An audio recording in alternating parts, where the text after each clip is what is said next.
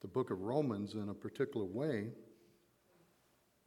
but there is a lot of Christmas in this scripture, as we find all throughout the Holy Scripture. Romans, the first chapter, the first through the seventh verse. Paul is introducing himself in this letter to the church at Rome as well as the whole Christian world.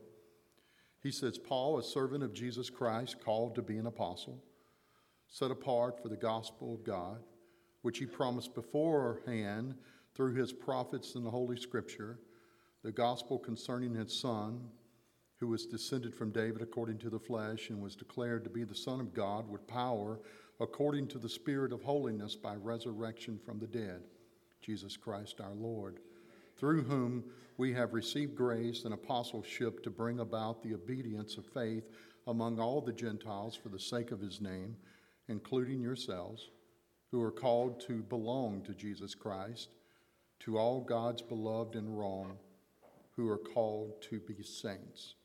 The word of God for the people of God. Thanks be to God. Amen.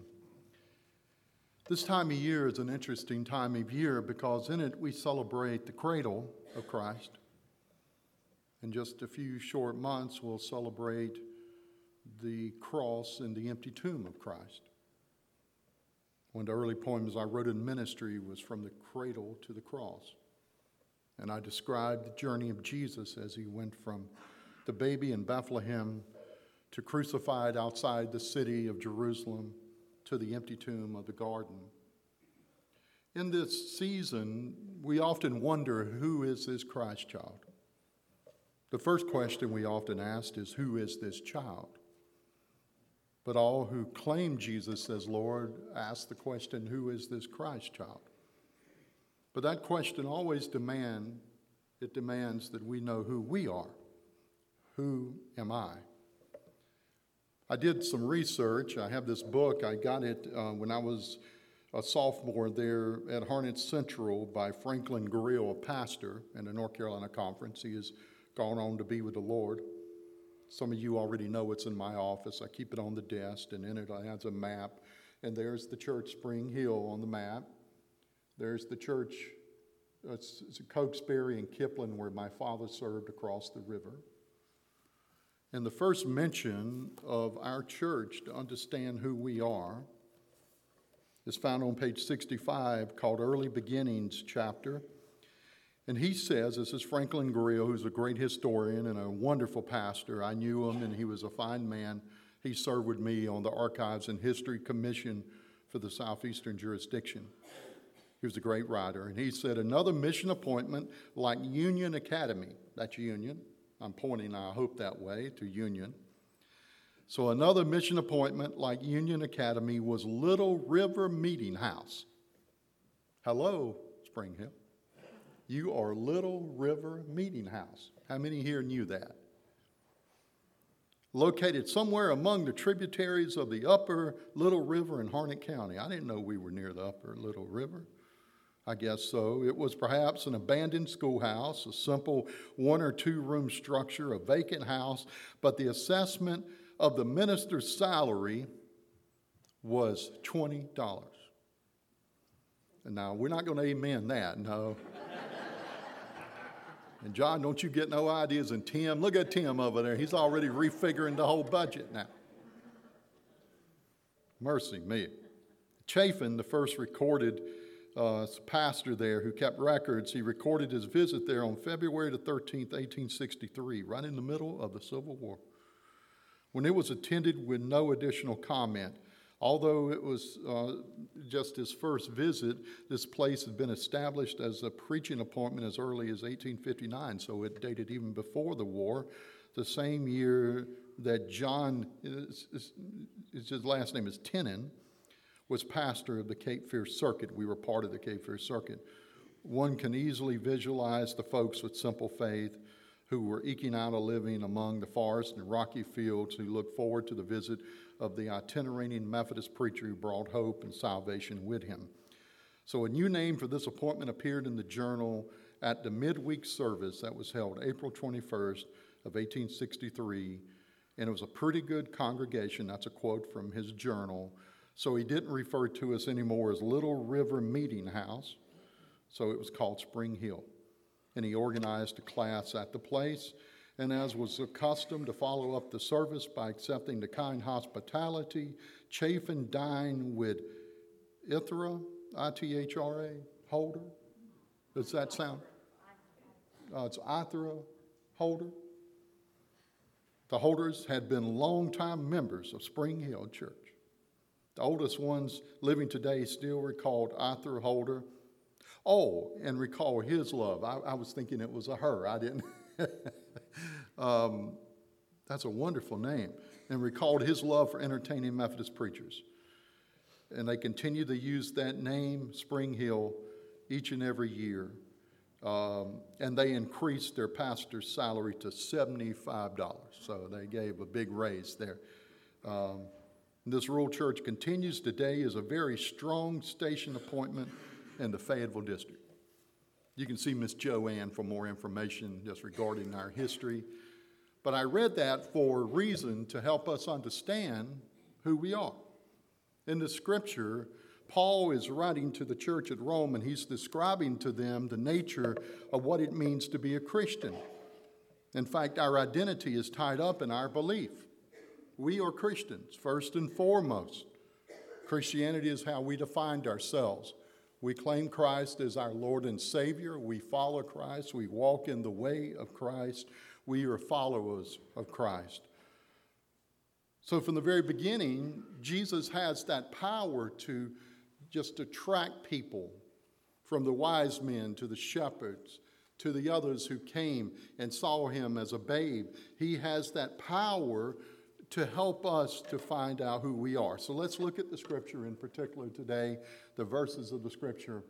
So Paul already identify himself by his new name, Paul, instead of Saul, his given name, his Jewish name, because he was given the name Paul through his faith in Christ Jesus. So he identifies himself as Paul, or the Greek is actually Apollos, that's his Roman name. He says, Paul, a servant, it says in some translations, a slave, a servant of Jesus Christ. So he identifies himself immediately as a follower of Jesus to the church at Rome.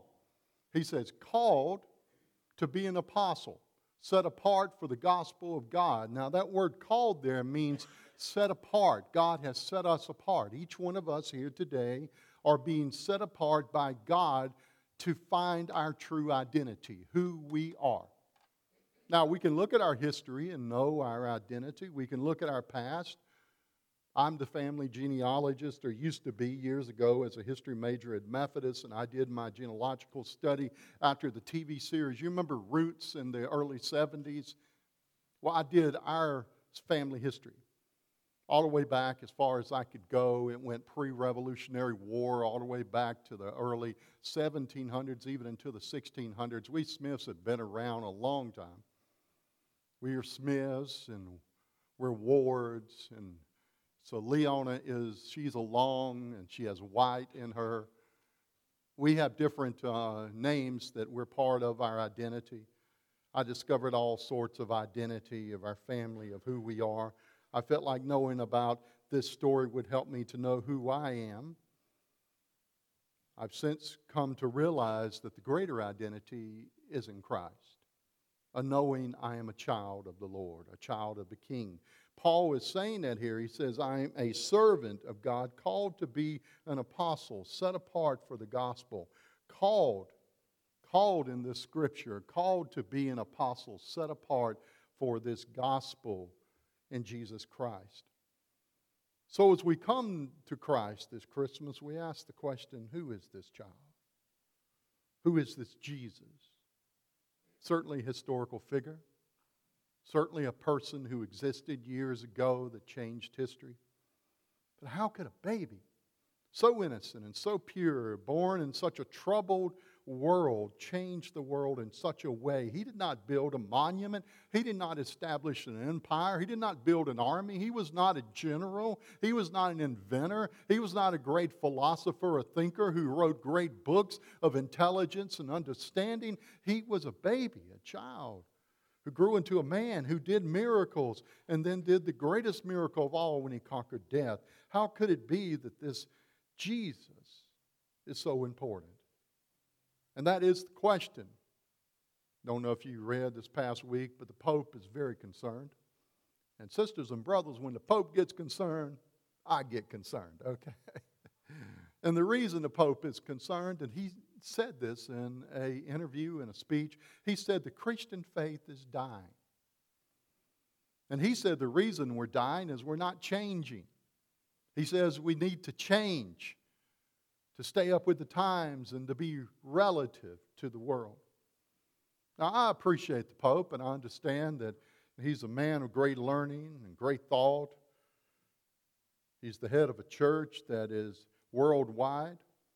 But the way I look at things is can the Christian faith really die if we really know who Jesus is?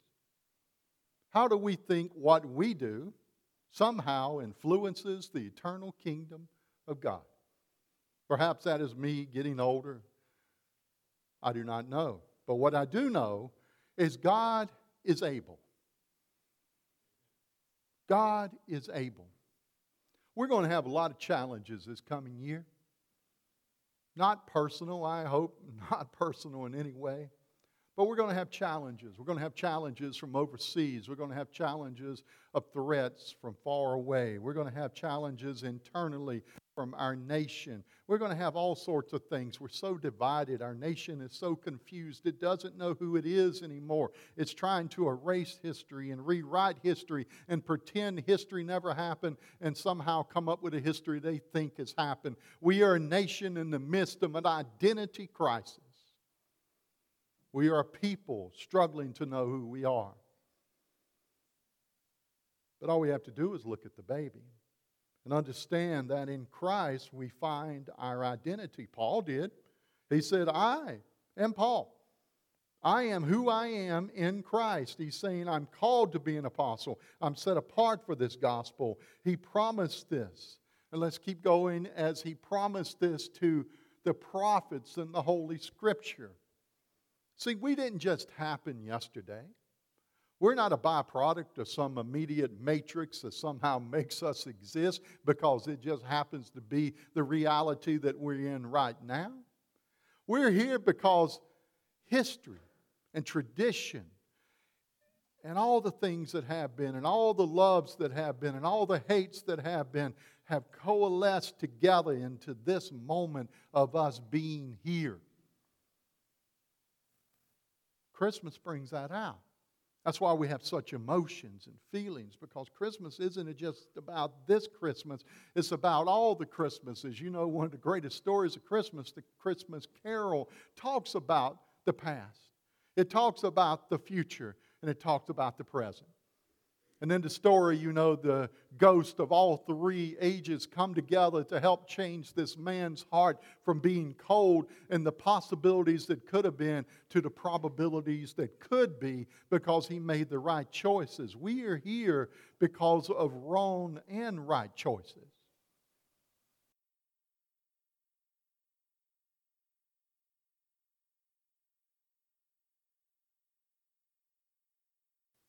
Hannah just finished up her first semester at Duke. Everybody waving Hannah. Hannah, hey, baby, we love you so much. Finished her first semester at Duke. She had the great Will Willimon, the Bishop Will Willimon. That's her teacher. Now, just when Dr. Willimon walks around the campus, he has an aura, a light that shines around him. And he had students always following him, asking him questions. And he's a great thinker. He's a wonderful man. And she's learned so much, and now she's quoting Willimon on me. Used to, she used to quote me. Now she quotes Willimon. Because Willimon's smart, he's just smarter than I am. My Lord have mercy. I pale in comparison to the great Willimon, but I tell you, he is a smart man. He's a man that has served with diligence. Is a man that just didn't happen. He's part of a legacy of faith. Hannah's a fourth generation pastor. She was just approved by the Western North Carolina Conference to start the process of being an elder in the church. And baby, the church you're going into is going to be something. Because we don't know what's going to happen. But we do know God is still God. And Jesus is still Jesus. See, that's what he's saying here. The prophets have said this. These things going to happen. Jesus said, You're going to have wars, you're going to have room.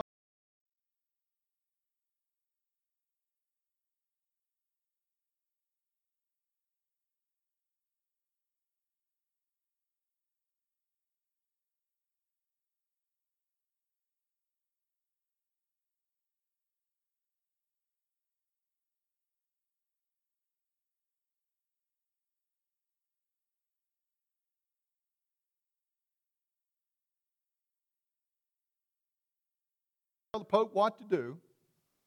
Maybe the Pope should say we should believe. Because just changing isn't going to do it. Uh oh, I'm coming down.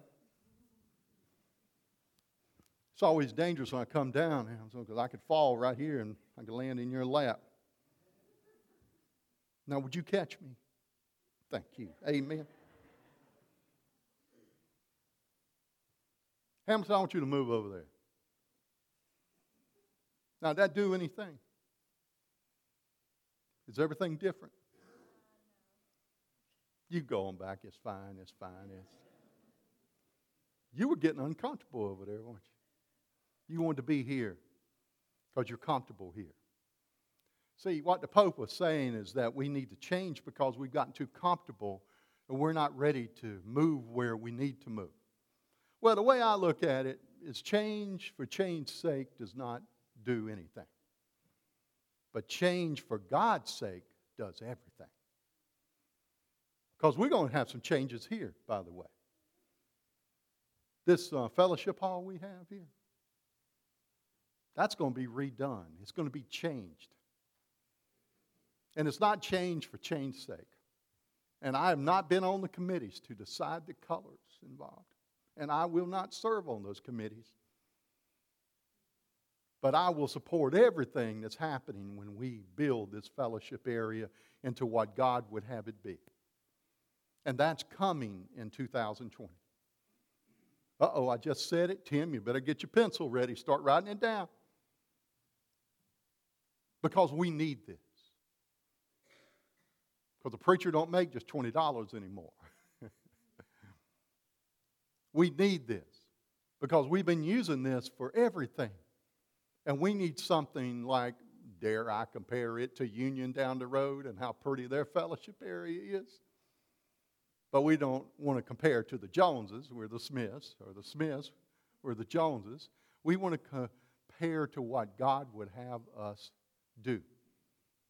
So I'm not one for change for just the sake of change. I'm for change when it glorifies the kingdom of God.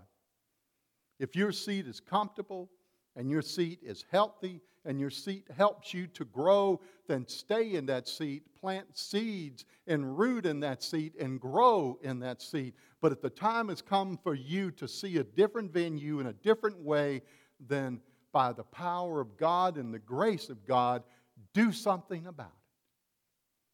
And that's what Paul has done. He says this promise was given through the prophets in the Holy Scripture. Let's keep going. He says, The gospel concerning his son, who was descended from David according to the flesh, he is connecting Jesus to David, saying that God now is doing a new and wonderful thing through the bloodline of David. And this wonderful thing is that he gives us the gospel of Jesus Christ. Let's keep going to the fourth verse. And was declared to be the Son of God with power according to the Spirit of holiness by resurrection from the dead, Jesus Christ our Lord. Let's stay on that for a minute because he was declared to be the Son of God. So this little baby isn't just a babe, this little baby is the Son of God. We don't come to this baby and say how cute you are and how wonderful you are and how beautiful you are, though He is all those things. We come and we bow down before Him. We bring presents to Him. We know Him as the living God He is. Jesus is the Christ. God isn't going to let us mess it up. God's going to do everything, and He's doing everything to save all of us He can before His judgment comes, and His judgment is sure. I prayed about last Sunday. I was troubled by the sermon from last Sunday, and I want to tell you I'm sorry for the harshness I shared last Sunday. I know I talked of the virgin birth. I know I spoke of Jesus being the Son of God, but I also spoke about judgment in a harsh way.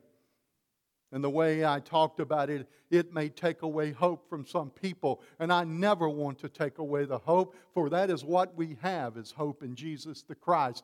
He is holiness. And his resurrection from the dead redefines everything. It helps us to know who we are and whose we are. Let's keep going to the fifth verse.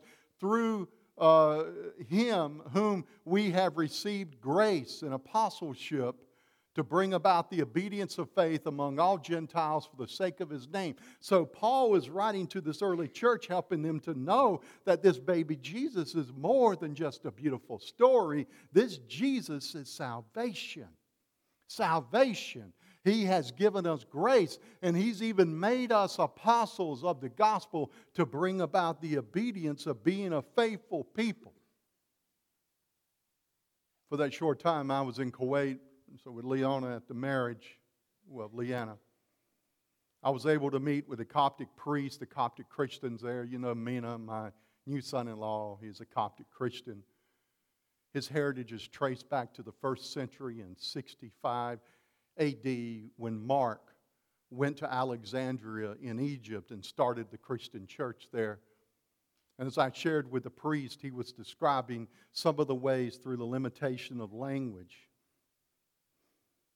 And I celebrated what I saw in him because what I saw in him is what I see in us. I see a church reaching out for Jesus and Jesus reaching back to us. The other day, I guess some have heard Leanna fell at school. She's a school teacher, teaches English. She fell and she broke her ankle. She cracked her ankle. Now it looks like she's not going to be able to come home. For the first time, she will not be able to come home for Christmas.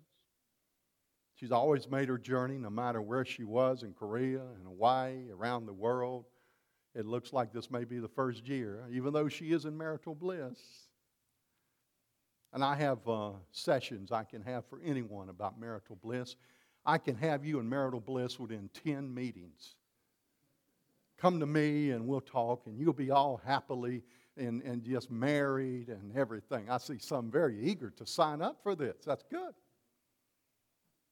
Because it's a blessing. In fact, today, 35 years ago, I said I do. And she said it too. And we did. 35 years. It's a jade and uh, a coral anniversary. So that means something from the ocean and something from somewhere else. I don't know. And I couldn't find hardly anything. They don't have hardly anything in Sanford at the jewelry store, but. But I remember well because we went down to Sweet Home Baptist Church, and there we were married. And I remember that it was such a big celebration. Uh, but see, we didn't have video cameras too much back then, so we took still pictures, but we recorded it. So when the children were watching the video here a few years back, they noticed we weren't moving because I put the words with the pictures. And so it's like we're standing there and then you hear the service, but we're not moving. And I remember Leanna said, How come you're not moving? And I said, I was scared to death. See, all these things make up our life, these events our marriage, our children, our family, our history, our tradition, our church, our pastors, our teachers, our Sunday school teachers, our friends, our neighbors. This all makes up who we are, the identity of who we are. We cannot erase these things. Some are bad, but some, more than some, are good. And Paul is saying that we need to claim this obedience to the grace God has given to bring about the faith so that all can share now in their true identity. Because it's not about who Jesus is. We go up to the crib, it's not about the cradle, it's about who we are. That's what the story of Christmas is about. It's a reflection of who we are. And who are we? Let's keep going. Including yourselves who are called to belong to Jesus. You belong to Jesus. I belong to Jesus. We belong to Jesus. Jesus is our Lord, He is our Savior, He is our friend, He is wonderful, He's our counselor. He loves us unconditionally. He wants what is best for us, and He will see it through. He will carry you all the days of your life, no matter if you're in a foreign place or at home. No matter where you may be, Jesus Christ is there for you. Jesus Christ. See, Paul is saying that we belong to Jesus. Now, some may say, well, I serve myself, I serve my own ways. That doesn't last very long, does it? Because our ways are not God's ways. And no matter what our intentions are, they usually end up in the mess that they become. Only in Christ Jesus can we make the steps we need to find the reality of who we are. And let's look at this last verse where Paul shares this great love of knowing this identity in Christ to all God's beloved in Rome. People in Rome hadn't been called beloved before. Paul was the first one ever told them uh, to all God's beloved, because Rome was the capital of an empire that dominated the world, that controlled one third of the world's known mass, that made whole people slaves. This empire that used its boot and its control of people. And now Paul is calling forth not the demons of their nature, but the angels of their nature. To God's beloved in Rome. You are called. Uh oh. This one's tough, Sam. This one's tough, Harold. You're called to be saints. Now, what's the equivalent of that? The only thing I can think of in my limited capacity, because I am not Dr. Willimon, is a coach telling a team, You boys are okay. No, that's not what a coach should tell a team, though I'm afraid some of my teams are okay this year. A real coach tells a team the start of the year, you are champions. I'm coaching champions. You are saints. How many here feel saintly? Miss Charlie, you can raise your hand. Amen. That makes you more saintly. You got to raise your hand higher now. She's so humble. How many here are saints? Hamilton, keep your hand down. How many here are saints? Hamilton, you are a saint. You and Stewart, you're both saints. You're, all you children are saints. Y'all were angels, you know. You always be saints to me. My grandmother, who lived to be 104, said everybody was younger than her. Everybody was a child. Well, a lot of y'all are becoming children to me, though some, well, are like me. You're all saints. See, Paul is saying this is who you really are. It's who you were meant to be before the circuit got broken, before the virus entered the operating system. You are saints. You're meant to be good, not meant to be bad. You're meant to have hope, not to have hopelessness. You're meant to have love, not to have hate. You're meant to be the better, not the worst. I made you for the greater, not for the lesser. You are angels beyond. You are my children of the eternal. I have something wonderful planned for you, and we together would do great things in this place I have made for you, where you have your own room, he says. You are part of my family. You are my child. I love you. You are called to be saints. So I'm not saying to change, I'm just saying to be who we are. And who are we? We are the children of the living God. We are children of the child of Bethlehem. We are children of the Son of God in Jerusalem, and we are children of the risen God from the empty tomb.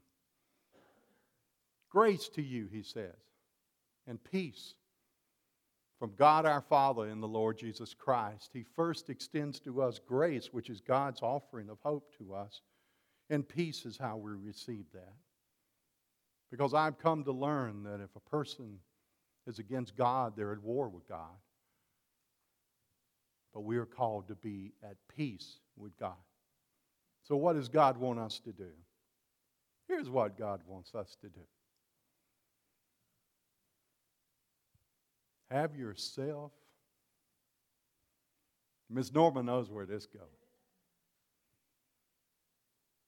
A very merry Christmas.